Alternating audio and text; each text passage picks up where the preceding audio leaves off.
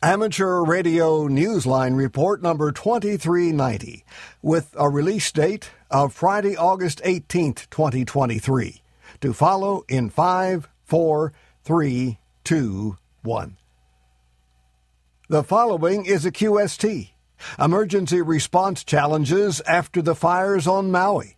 A CW beacon in the UK is an asset for fans of meteor watching. And a full day of amateur radio helps India mark the anniversary of its independence. All this and more as Amateur Radio Newsline Report number 2390 comes your way right now. From around the world, this is Newsline, amateur radio's first independent on the air news and bulletin service. Now reporting from Charleston, West Virginia, here's Jim Damron, N8TMW.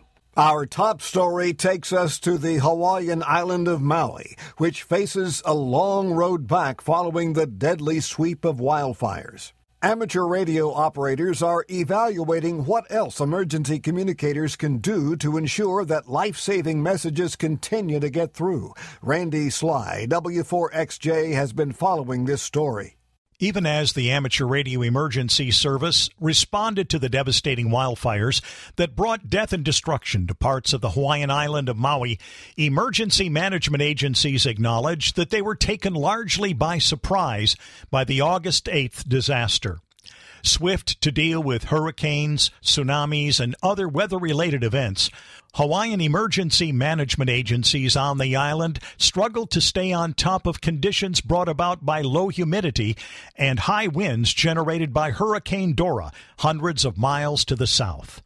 Scores of people lost their lives, and the town of Lahaina, a tourist favorite, was virtually destroyed by the next day. With phone, internet, and cell services seriously affected, the KH6COM interlinked repeater system and other repeaters on Maui, along with WinLink and a 40 meter net, were all activated to support local agencies. Presenting an improved strategy for the future, the Hawaiian television station KHON broadcast a report focused on the importance of ham radio in times of emergency. Michael Miller, KH6ML, ARRL Assistant Section Manager for the Pacific Section, showcased the capabilities of amateurs during disasters and urged the expansion of amateur radio response resources in Hawaii. He stressed that while hams are not first responders, they do provide a communications lifeline for those who are. This is Randy Sly, W4XJ. Michael reminds Newsline listeners that donations to help Maui residents affected by fires are being accepted by the Hawaii Community Foundation and Maui United Way. You can find the links to both organizations in the text version of this week's newscast at arnewsline.org. Although the peak viewing days for the Perseid meteor showers have passed, the Shooting Star Show goes on for a little while longer, at least until the 24th of August. In the UK, a meteor beacon at the Sherwood Observatory of the Mansfield and Sutton Astronomical Society keeps its eye on the sky. Jeremy Boot, G4NJH, tells us about it. Hams in the UK have created the UK Meteor Beacon Project, GB3MBA, to give a better look at the dramatic activity in the sky overhead. The beacon CW signals capture data on meteorites as they pass through a 400 kilometre wide section of sky over England and Wales. The volunteer project was funded by the Radio Society of Great Britain with the support of the British Astronomical Association. Using circular polarization, the beacon targets the part of the atmosphere some 80 to 100 kilometers high where the meteors are burning up and generating ionization.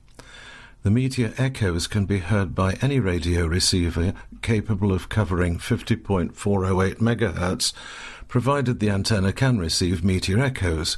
Software defined radios are considered preferable. Organisers of this project are hoping to realise its educational potential by helping the distribution of suitable radio receivers throughout the country, encouraging schools to build STEM related programmes around the meteors, Ultimately, the project has the ability to track meteors from anywhere in the world. This is Jeremy Boot, G4NJH.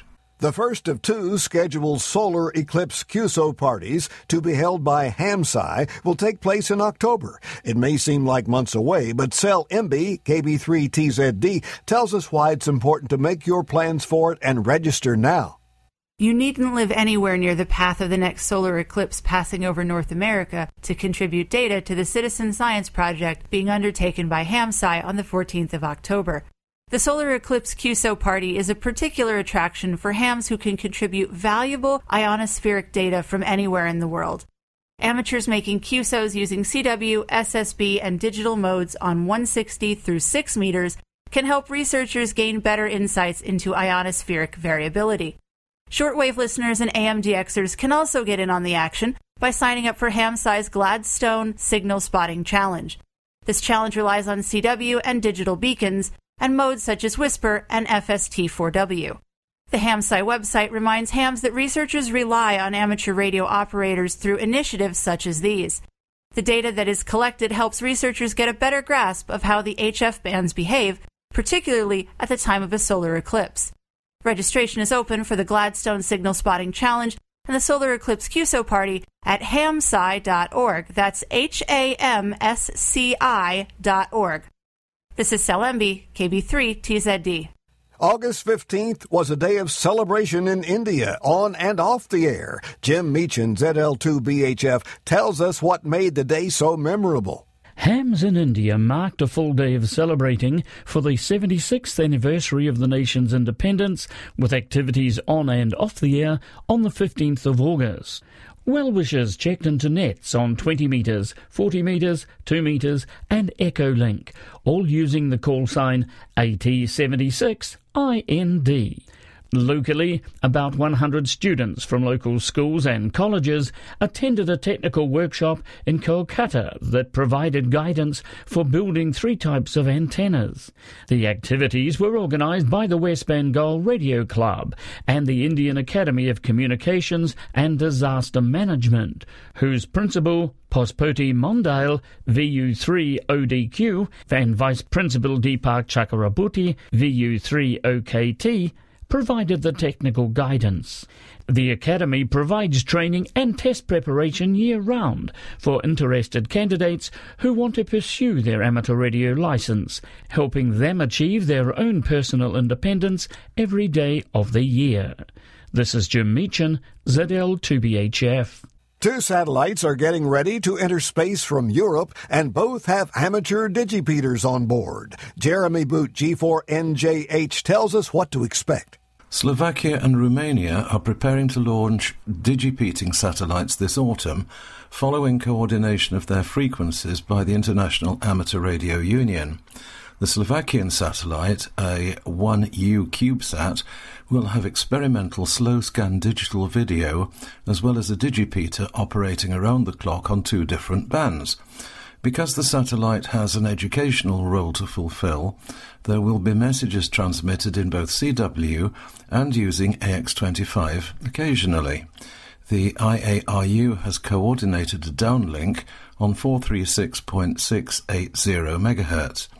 The Romanian satellite is a picosat with the primary role of serving as a digital amateur repeater. A CW beacon will also be transmitted so that hams can measure various properties of the signals and detect its speed by using Doppler. The satellite will also transmit low resolution SSDV images in GFSK mode. The satellite will be using a downlink on 436.235 MHz CW will be sent at 20 words per minute. GFSK telemetry will be sent at 500 bits per second. And GFSK SSDV will be sent at 5 kilobits per second. This is Jeremy Boot, G4NJH. Time for you to identify your station. We are the Amateur Radio Newsline, heard on bulletin stations around the world, including the N9EOC repeater of the Central Indiana Amateur Radio Association in Noblesville, Indiana, on Sundays at 8 p.m. local time.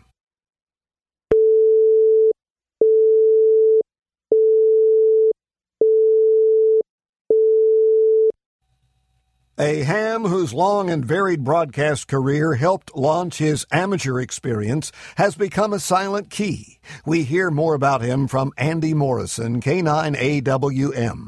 Ron Kazda's radio career took root in the world of commercial broadcasting with Wisconsin stations such as WTCH, WHBY, and WAPL. A broadcast engineer, he made subsequent moves to Doubleday Broadcasting in Colorado and in 1986 to Parker Communications in Minnesota. According to his page on QRZ.com, his favorite job was at Hubbard Communications, and he remained there as Director of Engineering until 2002 when he retired. His other favorite moments on the air were found in amateur radio. Ron got his license while working in the broadcast field and upgraded to extra in 2008.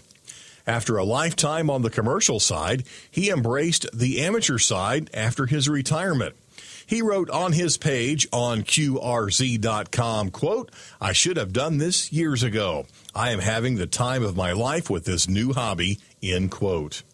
Ron died on the 3rd of August in Wisconsin. He was 86. This is Andy Morrison, K9AWM. Do your QSOs inspire poetry? Is there a haiku perhaps waiting to be written about the last QSL card you got? Join the Amateur Radio Newsline Haiku Challenge. In the spirit of fun and perhaps a little bit of literary adventure, we invite you to share the joy of ham radio in the form of a haiku. On our website, arnewsline.org, you'll find the submission form. To qualify, you need to follow traditional haiku form. The first line is five syllables, second line seven syllables, and the finishing third line another five syllables. We cannot accept any other formats. Our team will pick from the best submissions that follow the 575 syllable rule and represent the love of amateur radio. Your prize? For now, bragging rights and a featured spot for your haiku on the Amateur Radio Newsline website. We may have a surprise for you at the end of the year, however. So visit our website, arnewsline.org, and take a look at this week's winning ham radio haiku.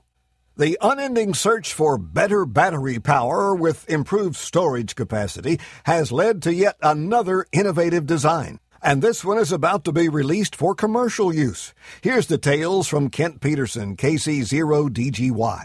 A professor emeritus from the Massachusetts Institute of Technology has created a liquid metal battery that he will soon be introducing into the commercial market as a low cost, long life option.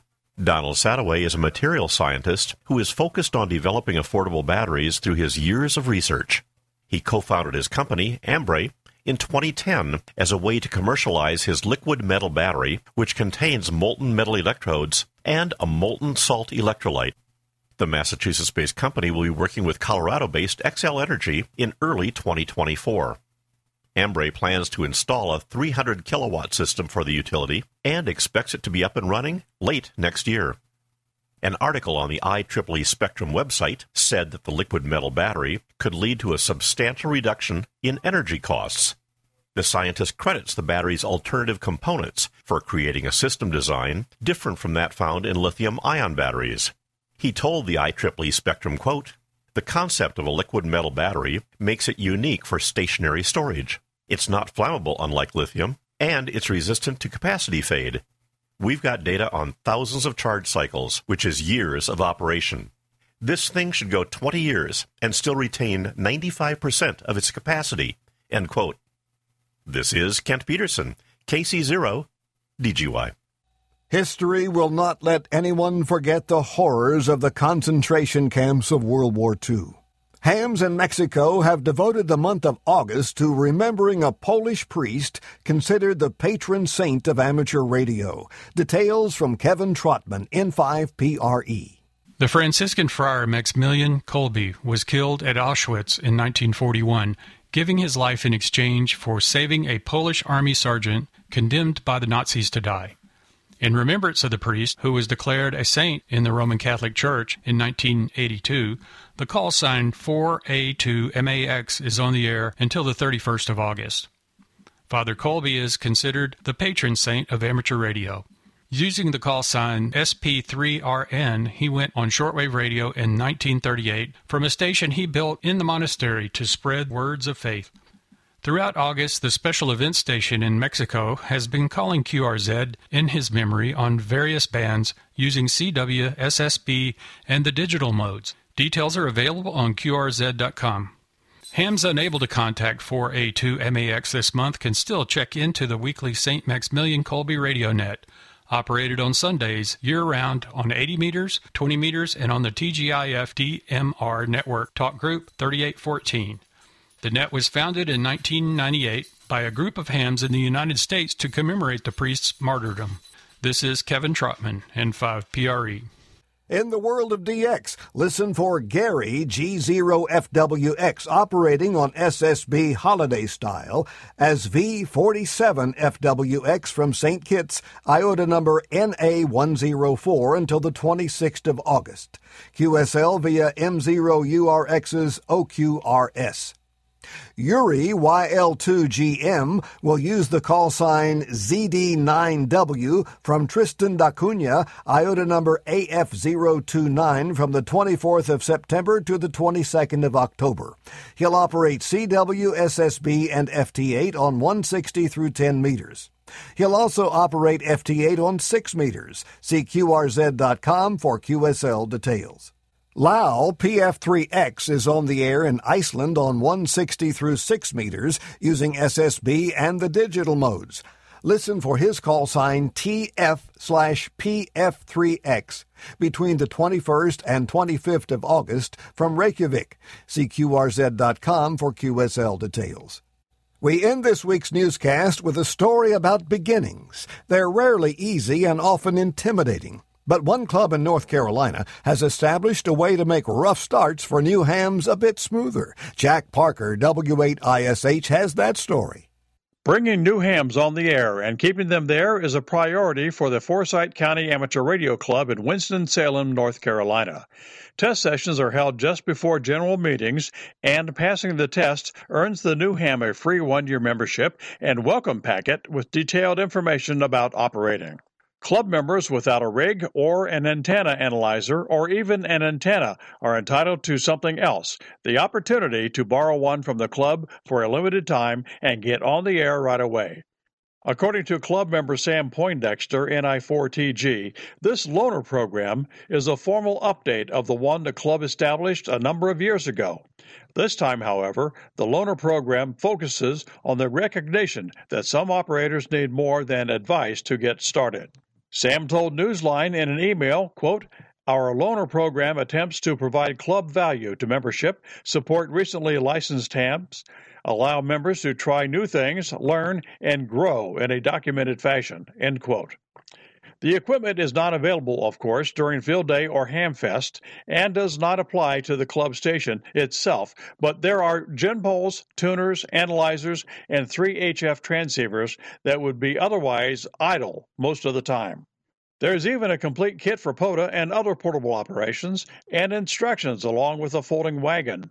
While helping new hams check out any equipment, club officers get to know them better, learning their skill levels and offering advice. Even after the equipment gets returned, there's still one thing the new hams do end up keeping a lasting relationship with the club that helped them on their way. This is Jack Parker, W8ISH. With thanks to Amateur Radio Daily, Ambarish Nagbishwash, VU2JFA, CQ Magazine, David Bihar, K7DB, 425DX News, Fagan Wasani Technologies, FCC, hamsci.org, IARU, IEEE Spectrum, Marcia Thompson, NC4MT, Radio Society of Great Britain, Radio World, Saborni Nag Bishwash, VU2JFC, stmax.net.org, Sam Poindexter, NI4TG, shortwaveradio.de, space.com, ukmeteorbeacon.org, and you, our listeners, that's all from the Amateur Radio Newsline. We remind our listeners that Amateur Radio Newsline is an all volunteer nonprofit organization that incurs expenses for its continued operation. If you wish to support us, please visit our website at arnewsline.org and know we appreciate you all. We also remind you you that if you like our newscast, leave us a five star rating wherever you subscribe to us. For now, with Caryn Eve Murray, KD2GUT at the news desk in New York, and our news team worldwide, I'm Jim Damron, N8TMW in Charleston, West Virginia, saying 73. And as always, we thank you for listening. Amateur Radio Newsline is copyright 2023, all rights reserved.